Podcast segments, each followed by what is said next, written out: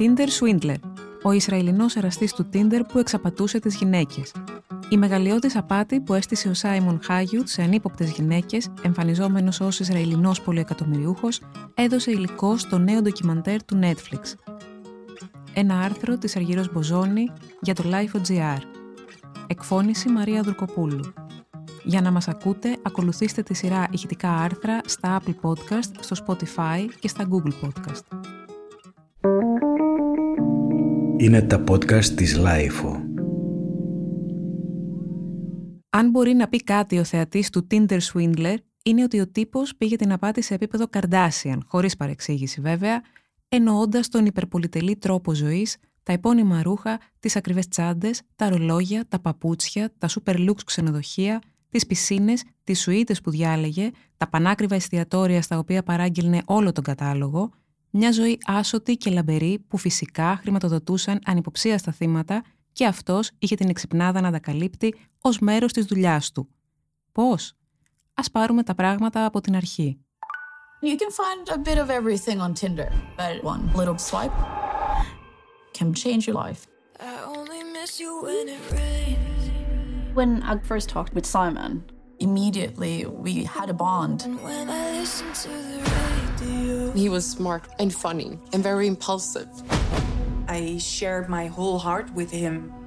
And then he asked me if I wanted to travel with him on a private jet. I was like, shit. He took me to a five-star hotel. He said We had a special connection. It felt like stepping into a movie. And then in the middle of the night, Σας έχει συμβεί ποτέ κάποιος φίλος ή κάποια φίλη σας να σας ομολογήσει μετά από καιρό ή ακόμα και χρόνια ότι είχε μια διαδικτυακή ρομαντική σχέση με κάποιον και του δάνεισε χρήματα; Αν μείνατε έκπληκτοι από την αφέλεια του φίλου ή της φίλης σας, η ιστορία του εραστή του Tinder θα σας κάνει να μείνετε άφωνοι.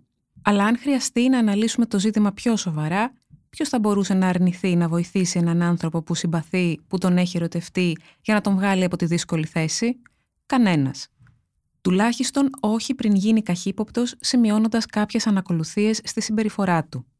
Όλη η μεγαλειώδη απάτη που έστησε ο Σάιμον Χάγιουτ σε ανύποπτες αφελείς γυναίκες, εμφανιζόμενος ως Ισραηλινός πολυεκατομμυριούχος, κληρονόμος μιας από τις μεγαλύτερες εταιρείες κολοσσούς διαμαντιών στον κόσμο, έγινε φυσικά μέσα από μια εφαρμογή, γιατί σήμερα όλοι γνωρίζονται από μια εφαρμογή και αυτό είναι φυσικό.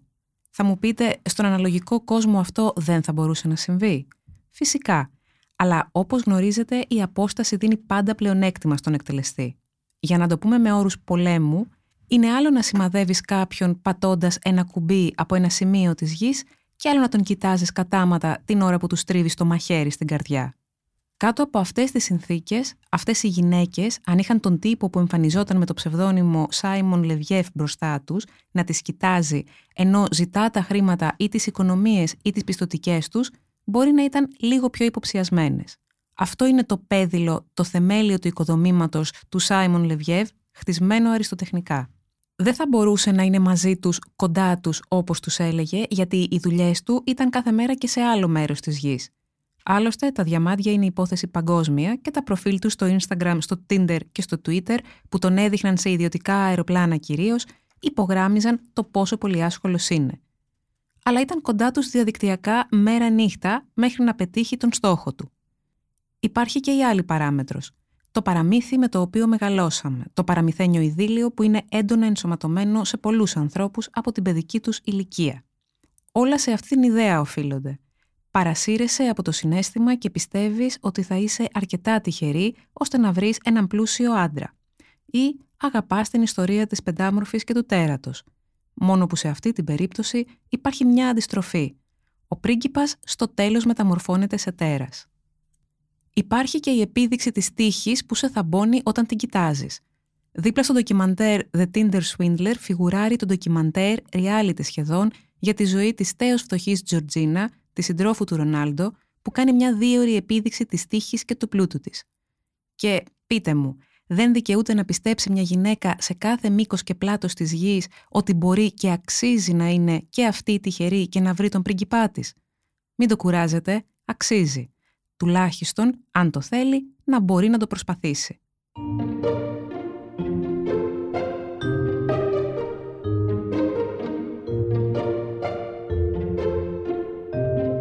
Όλα γίνονται για την αγάπη, λέει η νεαρή Σέσιλι Φιελόη, που είναι μία από τις τρεις γυναίκες που πήραν μέρος στην αποκάλυψη και τη σύλληψη που έγινε στην Ελλάδα του απατεώνα Σάιμον Λεβιέβ. Η Σέσιλι γνώρισε τον πρίγκιπα στο Τίντερ. Όπως έλεγε, έψαχνε κάτι με διάρκεια. Χρησιμοποιεί την εφαρμογή εδώ και χρόνια και μάλλον ακόμα και μετά το πάθημά της δεν πρόκειται να σταματήσει. Ο Σάιμον είχε έναν τρομερά στυλάτο τρόπο ζωής και πάνω από 100.000 ακολούθους, έκανε σπορ, πήγαινε σε πάρτι, ταξίδια με ιδιωτικά τζετ, σε παραλίες στην Ακρόπολη. Όπως φαίνεται σε μια φωτογραφία, αγόραζε εκλεπτισμένα πράγματα, γενικά ήταν ένας νεαρός και καλοφτιαγμένος κοσμοπολίτης. Συναντήθηκαν στο ξενοδοχείο που έμενε εκείνο στο Λονδίνο, στο Four Seasons, ένα ραντεβού που έγινε πολύ γρήγορα. Η Σέσιλι είναι νόστιμη, αλλά δεν τη λες και σκλεναρίκοβα, να πέσεις κάτω. Ο Σάιμον έκανε κίνηση ματ από το πρώτο ραντεβού. Την ξελόγιασε. Την έστειλε με μια Rolls Royce σπίτι της να πάρει μια μικρή βαλίτσα και την πήρε μαζί του επιτόπου σε ένα ταξίδι με ιδιωτικό τζετ στη Βουλγαρία. Ο κύβος ερήφθη. Η Σέσιλι, που δεν είχε φάει ποτέ χαβιάρι, δεν είχε μπει σε ιδιωτικό τζετ και δεν είχε μείνει σε πεντάστερο, μάσησε και την έστειλε σχεδόν αμέσως πίσω, επικαλούμενος βαρύ πρόγραμμα και δουλειές. Για τα υπόλοιπα δούλεψαν ο χρόνος και η εφαρμογή. Πολλά λεπτομερή και εξομολογητικά μηνύματα, ελάχιστες συναντήσεις γιατί ήταν πολύ άσχολος, δηλώσεις ότι την είχε ερωτευτεί και με αυτήν ονειρευόταν ένα κοινό μέλλον και παιδιά. Την έπεισε ότι ήταν ο άνθρωπός του. Μέχρι που την έβαλε να ψάχνει πολυτελές σπίτι για να μείνουν μαζί. Πολύ ρομαντικό και πολύ απλό. Εν τω μεταξύ, εκείνος δεν μένει πολύ καιρός σε ένα μέρος και θέλει έναν άνθρωπο δικό του. Κάτω από την ιδηλιακή πραγματικότητα, θέλησε να γνωρίσει τη Σέσιλη λίγο καλύτερα για να αποσπάσει τις πληροφορίες που ήθελε, δηλαδή ότι υπήρχαν κάποιες οικονομίες ή κάποια μετρητά που θα αφέμαζε στη συνέχεια. Γιατί ο Σάιμον ήξερε πού να χτυπήσει. Κορίτσια της μεσαίας τάξης, εργαζόμενα, που θα μπορούσαν να πάρουν ένα δάνειο ή να εκδώσουν μια πιστοτική για να καλύψουν κάποιες ανάγκες του. Το προφίλ των θυμάτων του είναι παρόμοιο, αλλά η Σέσιλι δεν ήξερε. Πίστηκε ότι ο άνθρωπος που κατάφερε να τον ερωτευτεί κατήχε μια περίλαμπρη αλλά και επικίνδυνη θέση στον κόσμο των πλουσίων που κυβερνούν τον κόσμο. Επικίνδυνη γιατί εδώ πρόκειται για διαμάντια και φυσικά υπάρχουν πολλοί κυνηγοί διαμαντιών και ακόμα περισσότεροι φανταστικοί εχθροί. Τον ιστό εξομολογήσεων που ήφαινε ο Σάιμον για να παγιδεύσει σαν μικρό έντομο της Έσιλι, εκείνη τον έπαιρνε σαν εξομολόγηση από τον άνθρωπο που την ήθελε για πάντα. Και φυσικά η περιπετειώδης καταδίωξη την οποία της εκμυστηρευόταν όλο και πιο συχνά άρχισε να έχει και απρόβλεπτα έξοδα. Οι εχθροί που τον κατασκόπευαν μπλόκαραν τις πιστοτικές του κάρτες ή εκείνους δεν ήθελε να φαίνεται ότι με τις κάρτες του κλείνει εισιτήρια, πλήρωνει τζετ και ξενοδοχεία για να μην του επιτεθούν και τον ανακαλύψουν.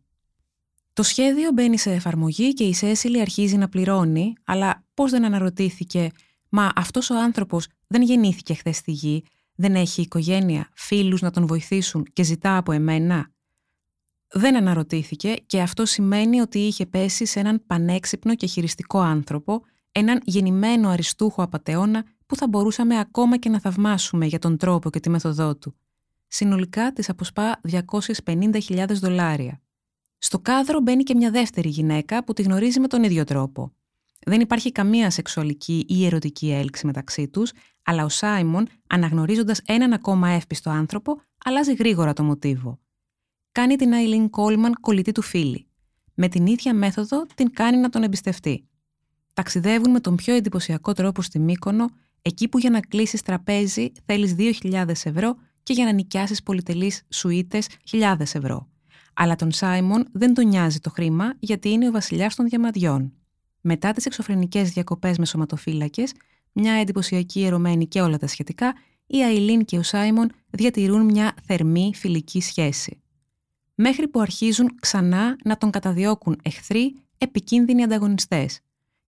Και φυσικά ζητά από ποιον άλλο παρά από την κολλητή του φίλη εισιτήρια που του βγάζει εκείνη με δικές της κάρτες, δανεικά που χρειάζεται επιγόντως, ενώ εμφανίζει και ένα έμβασμα στο οποίο φαίνεται να της καταθέτει πολλαπλάσιο ποσό από αυτό που τον δάνεισε και την τσακίζει συναισθηματικά με τη γενεοδορία του, διαλύοντας κάθε ίχνος δυσπιστίας προς το πρόσωπό του. Καταλάβατε το παιχνίδι; Με τα χρήματα της μιας χρηματοδοτεί τη ζωή του με την επόμενη. Η Σέσιλι ή κάποια άλλη έχει χρηματοδοτήσει τη ζωή που εμφανίζει στην Αιλίν και η Αιλίν τη ζωή που εμφανίζει σε κάποια επόμενη. Εκείνος δεν φαίνεται πουθενά, δεν υπογράφει τίποτα, στείνει σχεδόν την τέλεια κομπίνα. Σχεδόν. He said there was something he wants to tell me. He said he has threats against him. He needs our cash. $20,000. $30,000. $140,000? His life depended on me. That's when police tell me the man I loved was never real. Everything's a lie. Who is this guy I've been sharing the same bed with? Then I get these threatening messages. Take my advice. Just watch out. We have no idea what he's capable of. It's just been fucking hell. I'm just freaking out. Η τρίτη γυναίκα είναι η Περνίλα Σιόχολμ. Λίγο πιο ψημένη, πιο δραστήρια και τολμηρή από τις προηγούμενες, που όταν σταμάτησαν να δίνουν χρήματα, άρχισαν να δέχονται απειλές. Η Περνίλα είναι και η μόνη που κατάφερε να το αποσπάσει κάτι, όχι χρήματα φυσικά, γιατί όπως λέει ο λαός, τα λεφτά και τα ψάρια τρώγονται φρέσκα. Τι του πήρε; Τον έπεισε και πήρε για να τα πουλήσει και να του βρει χρήματα τρεις βαλίτσες πανάκριβα ρούχα, τα οποία πουλάει ακόμα και μάλλον θα ρεφάρει. Οι τρεις γυναίκες γνωρίστηκαν και αποφάσισαν να δημοσιοποιήσουν την ιστορία τους η μία μετά την άλλη και αφού έγινε η πρώτη καταγγελία σε μια εφημερίδα. Προφανώς υπάρχουν πολλά άλλα θύματα που φοβούνται να μιλήσουν δημοσίως ή ντρέπονται. Τα εκατομμύρια που απέσπασε υπολογίζονται σε 10 εκατομμύρια δολάρια, χρηματοδοτούσαν τον τρόπο ζωής του, όπως γράφουν οι Times of Israel. Οι ζωές των γυναικών καταστράφηκαν οικονομικά και ψυχολογικά. Τα θύματα Σέσιλι Φιελόι, Άιλιν Κόλμαν και Περνίλα Σιόχολμ δημιούργησαν έκτοτε τη σελίδα GoFundMe για να συγκεντρώσουν χρήματα ώστε να αποπληρώσουν τα χρέη τους μετά την απάτη. Ο περίφημος Σάιμον Λεβιέβ, Ισραηλινός, καταζητούμενος για απάτες στη χώρα του, ένα φτωχόπεδο που λέγεται Σάιμον Χάγιουτ και το σπίτι του είναι στην εργατική περιοχή του Τελαβίβ, δεν έχει καμία σχέση με διαμάντια φυσικά. Από τα 18 του άρχισε να πλαστογραφεί επιταγές, σε λιγότερο από 10 χρόνια είχε αλλάξει όνομα και η μάνα του δεν ήθελε να τον ξέρει. Ήταν γνωστό στις αρχές του Ισραήλ. Είχε φυλακιστεί στο παρελθόν επειδή ταξίδευε με πλαστό διαβατήριο. Όταν αποκαλύφθηκε η ιστορία, δημοσίευσε το εξής μήνυμα στον λογαριασμό του στο Instagram πριν τον διαγράψει. Σας ευχαριστώ για όλη την υποστήριξή σας. Θα μοιραστώ τη δική μου πλευρά της ιστορίας τις επόμενες μέρες, όταν θα έχω βρει τον καλύτερο και πιο αξιοσέβαστο τρόπο να την πω, τόσο στα εμπλεκόμενα μέρη όσο και σε εμένα. Μέχρι τότε παρακαλώ να έχετε ανοιχτό μυαλό και καρδιά. Στον Χάγιουτ επιβλήθηκε ποινή φυλάκισης 15 μηνών στο Ισραήλ τον Δεκέμβριο του 2019. Αφέθηκε ελεύθερος σε 5 μήνες λόγω καλής συμπεριφοράς. Είναι ένας ελεύθερος άνδρας που επί του παρόντος κατοικεί στο Ισραήλ. Η δημόσια σελίδα του στο Instagram είχε περισσότερους από 200.000 ακολούθους μέχρι την προβολή του ντοκιμαντέρ. Ετοιμάζεται να πει τη δική του εκδοχή της ιστορίας ή να προετοιμάσει την επόμενη κομπίνα. Το ότι επισκέφθηκε πλαστικό χειρουργό για να αλλάξει το πρόσωπό του, ο οποίος και αρνήθηκε βέβαια, δείχνει ότι είναι αμετανόητος και έχει σχέδια στα σκαριά. Θα παραμείνει απορίας άξιο πόση εμπιστοσύνη κατόρθωνε να εμπνεύσει σε τόσο σύντομο χρονικό διάστημα. Η ευκολία ήταν τρομακτική. Συναγωνίζεται άνετα τον Λεωνάρντο Ντικάπριο στο Catch Me If You Can και η αλλαγή ταυτότητας και συναισθηματικής κατάστασης του δημιουργούσε απίστευτη εφορία. Καταδικάστηκε για απάτη στη Φινλανδία με το όνομα γέννησής του, αλλά η απάτη στο Tinder έγινε με το όνομα Σάιμον Λεβιέβ. Μιλάμε για κάτι σχεδόν τέλειο, σαν να έγινε η γραφειοκρατία στα μέτρα του. Τα σχόλια όταν δημοσιεύτηκε η ιστορία στην νορβηγική εφημερίδα VG, που όταν οι γυναίκες κατήγγυλαν την ιστορία λειτουργήσε σαν γραφείο ιδιωτικών ερευνών, ήταν ταπεινωτικά για τις γυναίκες. Τις κατηγορούσαν για απληστία και φιλοχρηματία και πολύ λιγότερο για ευπιστία και αφέλεια. Δεν θέλουμε να εξαπατηθούν περισσότεροι άνθρωποι, γράφουν οι τρεις γυναίκες. Κάποιος σχολιάζει ότι αυτή είναι μια ευκαιρία που μπορεί να ανοίξει τα μάτια σε πολλές γυναίκες που εμπιστεύονται εύκολα τους άνδρες που έχουν χρήματα. Οι πραγματικά πλούσιοι άνθρωποι δεν επιδεικνύουν τον πλούτο τους εύκολα σε κανέναν, πόσο μάλλον σε έναν ξένο. Εάν οι άνθρωποι τον επιδεικνύουν, μπορεί να κρύβουν ένα κρυφό κίνητρο. Βλέποντας την ιστορία ξανά και ξανά, υπάρχει και ένα άλλο σημείο που κινεί υποψίες. Στις φωτογραφίες που δημοσίευε στο Instagram δεν υπήρχε ποτέ καμία γυναίκα δίπλα του. Κάτι που μπορεί να γοήτευε τα θύματα του, κάνοντάς τα να νιώθουν μοναδικά, αλλά δεν μπορεί ένας εκατομμυριούχος να μην είχε ζωή πριν από αυτές. Ήταν ένα άρθρο της Αργυρός Μποζόνη για το Life.gr. Τα podcast της Lifeo ανανεώνονται καθημερινά και τα ακούτε μέσα από το Lifeo.gr ή τις εφαρμογές της Apple, του Spotify ή της Google. Κάντε subscribe πατώντας πάνω στα αντίστοιχα εικονίδια για να μην χάνετε κανένα επεισόδιο. Ηχοληψία, επεξεργασία και επιμέλεια, φέδωνας χτενάς και μερόπικοκίνη. Ήταν μια παραγωγή της Lifeo. Είναι τα podcast της Lifeo.